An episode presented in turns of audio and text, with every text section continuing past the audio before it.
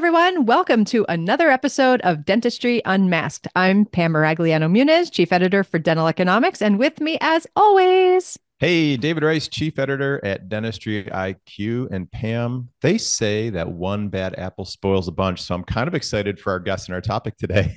Oh my gosh, isn't that the truth? So yeah. I'm going to start by introducing our guest, but then I have to tell you a story. Unfortunately, a true story, but a story nonetheless. So Welcome, Bill Prescott. You must know his name if you follow DE at all. He's been contributing to DE well before me, well before Chris, and oh my gosh, well before Joe Blaes. So, Bill, welcome. Thank you. Good morning.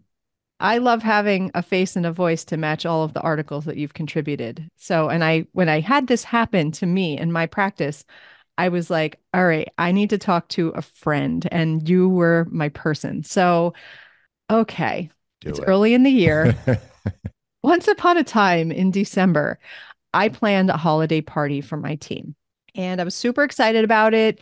And I thought it was going to be great. And, you know, in general, it was great, but then it wasn't. And it really all revolves around alcohol consumption. So, without sharing too many details, because at the end of the day, you know, what happens there stayed there. But um, feelings were hurt, things were said, things were done, things happened that just kind of made my awesome team that had so much cohesion before that weekend kind of have like an elephant in the room and hard feelings going into that following week. And so that was a problem just by itself. But also, I can't help but think, all right, I'm the unfortunately the ringleader of all of this crap. and um, what am I liable for? Even though it's my party, but I'm not the one pouring shots in people's mouths. So, I mean, where does that, you know, is there a line there? And what am I responsible for? So, help me, Bill. Well, unfortunately, employers are responsible. And, eh, you know, even at our firm, we have two drink, uh, two drink maximum for holiday parties just because of liability purposes. And, you know, all it takes is one one person in the room, be it the employee or a spouse or someone, to create a problem. So employees are liable for employer-sponsored events.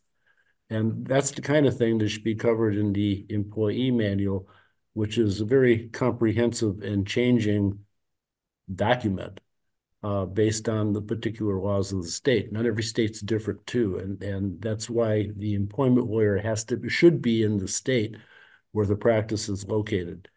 Um, as to the potential liability, because it's employer-sponsored event, anything that goes wrong has to be addressed in the employee manual uh, and uh, dealt with with the employee on a disciplinary basis um, and when and the other thing is about employee manuals, they have to be continually updated when the law changes. So it's a changing document because employee employment laws do change, but there's more liability on employers uh, than ever before. So it really comes down to addressing what happened, uh, making sure it doesn't happen again, and keep your fingers crossed that it that it does not. But I like the you know, maximum of two drinks because at least you know that the employee wasn't given uh, alcohol sponsored by an employer event for more than two drinks. So if they got inebriated, it wasn't wasn't from the employee employer sponsored event. So that's an important component. The other thing is is driving, impaired driving. If somebody drives and gets in an accident and they were inebriated, uh, that's that's a, certainly a a potential problem and liability. And the other thing now with all the state marijuana laws changing, many states, including here in Ohio, which I didn't think would happen, is that um, you've got people that are smoking marijuana and drinking alcohol at the same time, and that's not such a good match. And then trying to drive on top of it. So that's uh, that's the way it is. When I was in high school, people used to go to jail for smoking marijuana. Yeah, it's a whole new world. It's crazy. So, what can happen? So, say somebody gets drunk and, you know, things go, you know, awry or whatever. can they sue the dentist? Like, so say they get into a car accident because they drank too much. Can they sue their boss for what took place? Like, how does, like, what does that even look like? Well, what it looks like, unfortunately, is that the, let's say there's a sexual harassment claim. Um, and this did happen in, in, in the case I'm aware of. Um, the employee sued the person who made the advances as well as the employer and got a pretty big settlement. So it's it's a yeah, it's a potential liability. Now there are, are types of insurance riders uh, that can be obtained to limit employer liability for employees, but I wouldn't rely on any kind of insurance policy uh, at all. And if you do have any insurance that covers employee matters, you want to know what it covers and what it doesn't cover. Because you know the, the best thing is a, a good course of action and you have a good effective disciplinary policy in effect and just not put up with with um, inexcusable behavior. So I, i'm going to come back to that two drink limit because i think that's a really great example if if we as practice owners have the the, the proper hr manual and we have a two drink limit and we're at a social event, a holiday party, you know, where we started today, and somebody kind of gets drunk, gets over the top, does does that cover us because it then becomes their own personal liability and what they've done on their own because we've we've made we've taken a strong stance? Well, it's a good defense. You know, it's not bulletproof, but it's sure going to help, and it's better than you know no limits and no dealing with the discipline policy or no employee manual that addresses it. So you want to, you know, do everything you can to throw hurdles in front of any potential liability. Sure. So if I could relive this day, so this the restaurant that we had our party was at a place where you could just like leave the restaurant and have like cocktails or something after. So there's the potential for an after party and that is what took place. So if I had my little party everybody had two drinks or less, and the party's over, should I, as the practice owner, leave the establishment at that point and say, hey, good question. You know, that's sort of like we're clocked out, party's over, do what you want to do after, but I'm not going to be part of it? Or if I stay, does that inherently mean that I'm still part of this debauchery? I think staying means that you're part of it you know, it's uh, the good defense is party's over and we're adjourned here. And uh, and if somebody wants to go out and continue to have a night, you know, evening on the town, that's their business, but shouldn't be yours. You don't want to make it yours. And I'm not against, you know, having a good time and you know all of that, but you don't want your you don't want the liability for you or your practice as a result of it. Is there? I'm sorry. Is so is there sort of a statute of limitations on things like this? So I don't know. You you have way more experience, obviously, with practices going through this, but I kind of think in my head that sometimes things happen and they sort of get swept under the rug. But then a year later, two years later, three years later, maybe a team member gets unhappy about something else and then they start digging up something that happened in the past. Is there a point in time where they can't go back digging to a holiday party where somebody went a little over the top and then offended them and pull that in? Good point. Uh, there are statutes of limitations in every state for this kind of thing. Uh, I, I don't know if they're all, they're probably not all the same. Um, but you raise a good point that, you know, somebody, uh, let's say an employee fires himself because employees should know if they're not doing the job, they're not going to be there. So this employee fires him or herself and brings up this event two years ago that occurred as well, you know, don't fire me or I'm going to bring up this claim. Sure. And and you know, my view is well, if you want to bring it up, bring it up now, you know, and we'll deal with it. But you're still not going to be employed here.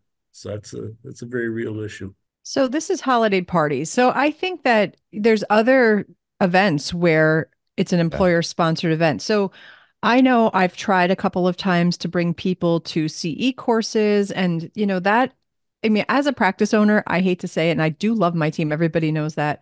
I kind of always leave these things a little disappointed. And I always feel like it's because of alcohol or the perceived vacation as opposed to learning and all of that. So this year, I'm like, all right, you know what? I'm bringing CE in and I'm going to have somebody here in my office teaching us what I want us to teach.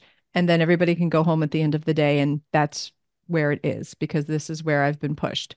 So, uh, but there's plenty of people who take their team on a destination or, you know, even if it's into, you know, the, you know, nearby major city or your local dental show or whatever it is, they're bringing their team there. Where's the liability there? Well, because the staff is brought to the continuing education event by the doctor or the practice owner, there is liability. You know, uh, good. Uh, you should be paying staff members for the continuing education courses they're required to take on behalf of the practice. So they're really on the clock, and you know, particularly with specialty practice where there's referral sources, you want to make sure that the staff members at all time are acting responsibly. But you know that it reflects on the practice if somebody's acting uh, out of line, and uh, that should also be part of the uh, discipline policy uh, considered in the employee manual.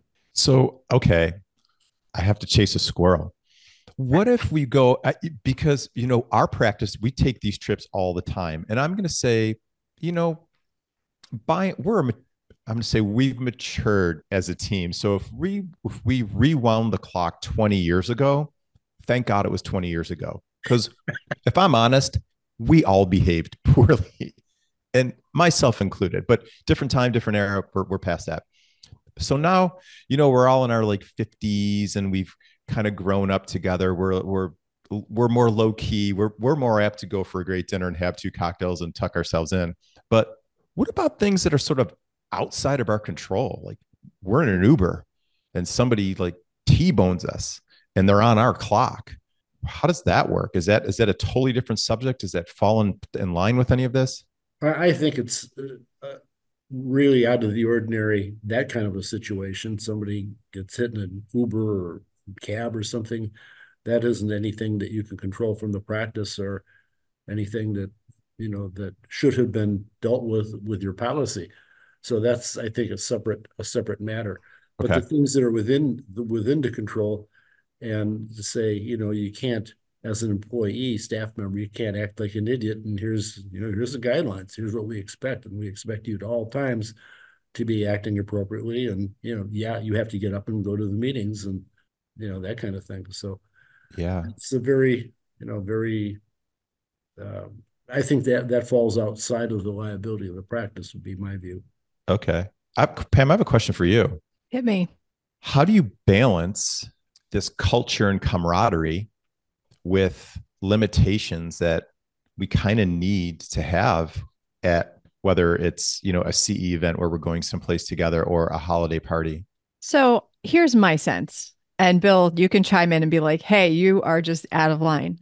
I feel that when you have a relationship with anybody, whether it's my husband, my friend, my team, like a really true relationship, a friend, you should be able to share the good and when you're going to give them a pat on the head, but also when things are not good.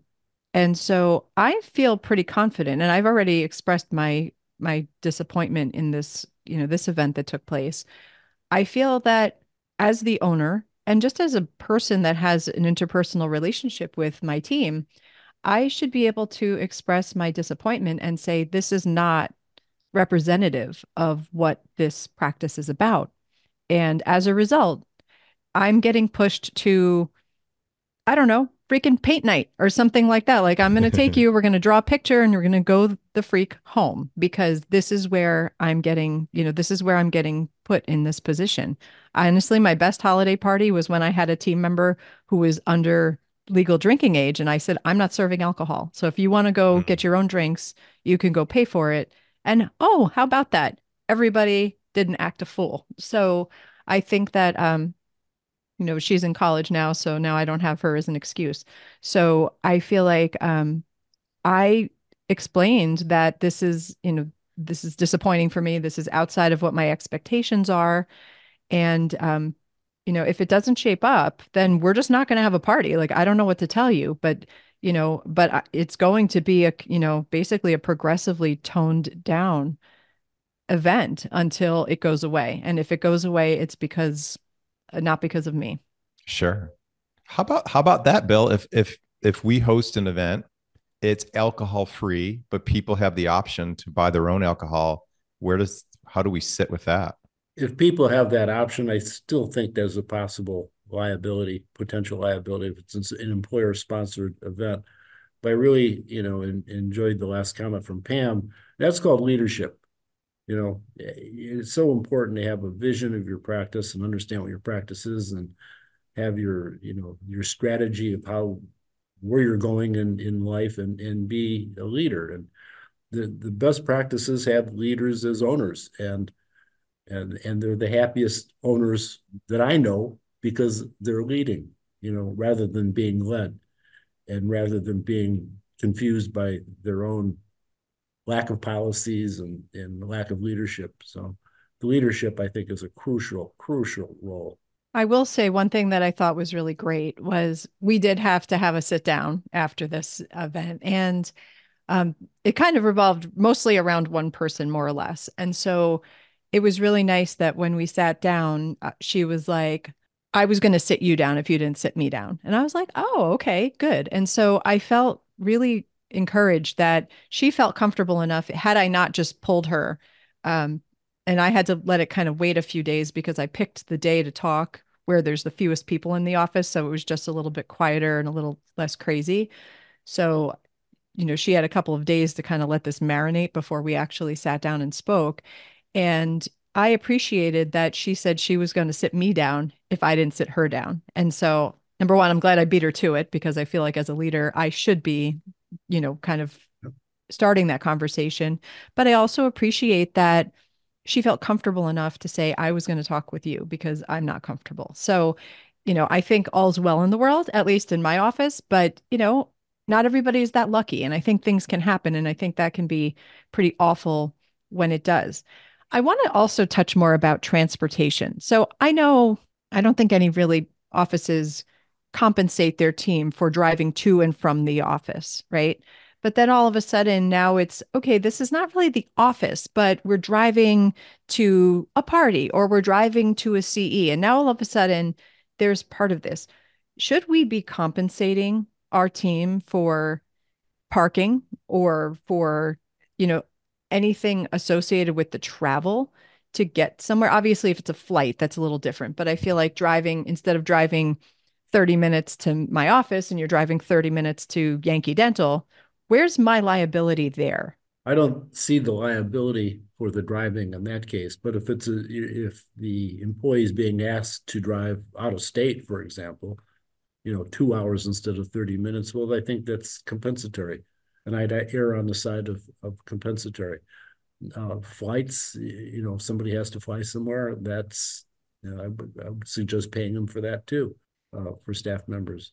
So I had something happen and it was interesting because I had it happened twice and it, the outcome was two different things. So I was going to take my team on a CE and I did, but um and it required a flight. And so I had two people quit before the trip. And so I had already purchased tickets for them. So the one person led with I know you already bought me this ticket, just, you know, I know how it works because you can't really get a refund and it's like all gone. So like they'll get a credit on their flight account or whatever. So she said, Look, on my last paycheck, just take the flight out of it and let's just call it a day. And I thought that was fair. And I was like, All right, cool. So the next person, I was like, You knew going that, that we were going to do this. And now I have the cost of this flight that I had to eat. And she threatened to sue me if I didn't just eat it. I think the answer to that is, you know, what kind of refund did the airline have? you know so they will they don't give this... you your money back they'll so like if i bought you a flight say i buy you a delta flight and you don't want to and you don't go so what happens is the $200 ticket is a credit for your personal use for in the future so I don't actually get that money back. So it's almost like, you know, you bought a flight, you didn't use it, but now you have this credit to use in the future. My gut instinct on this is that there's not much you can do with a second employee, even though they would have gotten credit for that ticket. What I would suggest is refundable tickets or have the ticket go to the practice account, uh, the employer's account. And if an employee quits in the future, that the practice gets the credit as opposed to the the staff member. You know, I think you know the staff members, former me- staff member would argue, well, I'm not going to use that Delta ticket. You know, I'm I'm not going to go anywhere. I'm not going to use that two hundred dollar credit or five hundred, whatever it was. So I, think that would be a little. That that's that's a tougher one. The first one I think took the high road, and uh, that was very that was very kind of her, and I think the right thing to do. I agree. Yeah, it was a small price to pay to make employee number two go away. So I'm not yeah. sad about it. It's fine. so I think you've given us a bunch of really great pearls. Do you have any other recommendations of things that maybe we didn't talk about that we should consider when it comes to you know being able to you know to play host appreciate our team but also do it in such a way that we're not potentially setting ourselves up for liabilities uh, yes i do have a, a, few of these which i i wrote down last evening and it came out a number i liked. It was a round number 10 so it's all right. Love it. Uh, i have to put on the readers for this one. The um, money isn't everything number one. Um, but it's becoming more of a problem than it ever has been. And job security is very, very important, but that's less important than it's ever been, particularly with COVID and all the craziness that's going on. I see, you know, staff being hijacked by other practices and people not wanting to work. And it's not only in dentistry, you know, and in and its specialties, but it's in everything. You know, it's in hotels. It's uh, you know, ever have a flight canceled and you couldn't get home because of the the flight crew couldn't get there and didn't get there. You know that kind of stuff. So it's you know restaurants. I know restaurant owners that you know can't find staff members to keep the restaurant open on a full time basis. And you know there's some great restaurants around the country that are open now from Wednesday to Saturday instead of you know seven days a week like they used to be, all because of staffing. So it's, you know, it's job security isn't that either, either. But one of the things is is appreciation for work. You know, somebody does a good job. Hey, you did a great job. Thank you very much. And and that's really appreciated by staff members. And and uh, you know, fortunately, our firm is you know with about seventy people. We have a very very long standing group of people here that have you know, been here many, many years. And, uh, you know, when when I've been here 35 years and my paralegal has been here longer than me, what does that tell you? You know, these are all great people. And, and what what's important, not only is it money and the bonuses and that kind of thing, but it's you know, appreciation for great work. And that comes through leadership. Um, item two, well, that was really two, is appreciation for meaningful work and and, and benefits. Another thing on the you know, the compensation is consider adopting a 401k plan, 401k profit sharing plan. You know, it's good for the practice owner and, and then the other docs, but it's also, you know, great for staff, particularly the profit sharing plan. They can put up to 4% of their pay as a as a contrib- to their own contribution in, into the plan in the 401k plan and it gives them something for the future because a lot of people just can't afford to retire they get to a point in time where you know maybe the spouse their spouse has a retirement plan, but you know they haven't saved, and it's just tough out there. So I think instituting a 401k plan is not only good for the doc the doctors, but uh, also great for the staff. Uh, want to make sure people have medical benefits somehow. But that health insurance is particularly now is very very important, and more of a, a global thing. Develop a mission of your practice, a vision. You know, I tell you know, the dentists I teach that are in, in school, dental school or residencies, you got to have a vision. You know, if you can, if you can dream it, you can do it. And uh, me being a lawyer is the pipe dream. I couldn't do that. I did it, but it was a vision.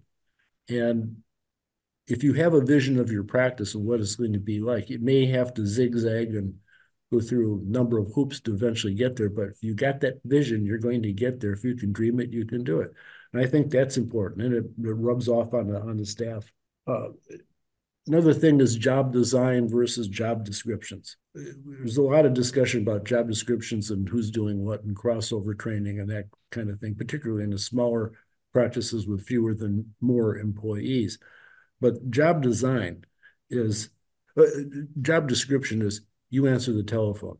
Job design is here's how you answer the telephone. You call our firm, you're going to get same, not the same person answering the phone, but you're going to get the same same greeting by everybody because they all answer the same. Same thing with the practice. You know, it shouldn't matter who answers the phone, but it certainly matters what's said, particularly with the first person that's you know that the patient speaks with or the referral source. The um, idea of practice management is, you know, there's good practice managers and consultants, and there's some that aren't so hot, um, like anything. But good management systems or good practice management can help your practice systems. It's very important to develop systems in your practice that work, that you don't have to think every time you do something. And it's not easy to develop those, but it's it's very, very essential. Um, and that's how your your practice runs smoothly so, so you can treat patients on a day-to-day basis. So uh, next one is more legal than anything, entity maintenance. You know, you're trying to protect yourself against liabilities. Be a corporation, an S corporation. Uh, we don't want to be a C corporation anymore due to double taxation, but uh, S corporation or a limited liability company and maintain the entity records on a regular basis through your through your uh, attorney. And uh, that's uh, you know the employee works for the entity not for you individually. If you are a sole proprietor not a not a a corporation or limited liability company or limited liability partnership, whatever, uh, given the state you're in, um, the the entity does provide liability protection in, in the event of, of a liability claim. You know, it's not bulletproof, but it's, certainly better than nothing.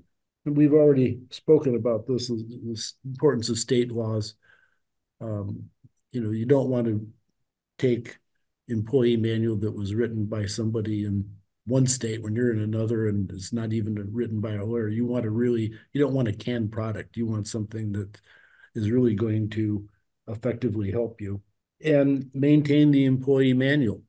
You know, if an employee manual is not maintained and laws change, then the practice is potentially liable for not following its own policies. And you got to follow your own policies practices continually, you know, have owners that are afraid of dealing with problem employees. But the problem with not dealing with problem employees is that the employees that do a really good job get discouraged. So you got to deal with the problems, and whether you like it or not, but that's that's part of the leadership. And lastly, treat everybody the same.